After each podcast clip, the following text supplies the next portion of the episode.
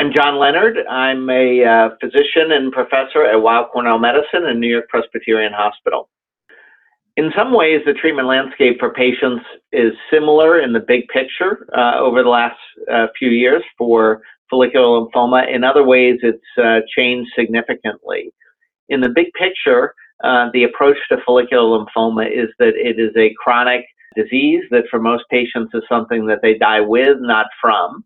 Uh, and so it's really a long term kind of outlook for most patients uh, where we're strategizing uh, to manage the disease over many, many years and trying to balance treatment efficacy uh, in controlling the disease with uh, toxicity and quality of life. So to, to, that extent, those goals are, are very similar to what they've been for a long time in follicular lymphoma.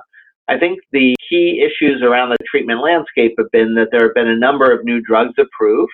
These are options for patients.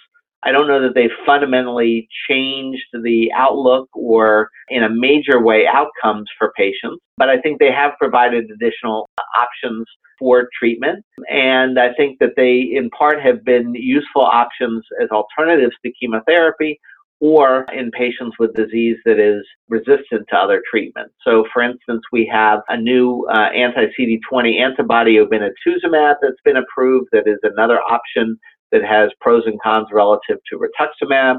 We have PI3 kinase inhibitors that have been approved for follicular lymphoma that have activity in patients with resistant disease. These include idelalisib and copanlisib as a couple of options.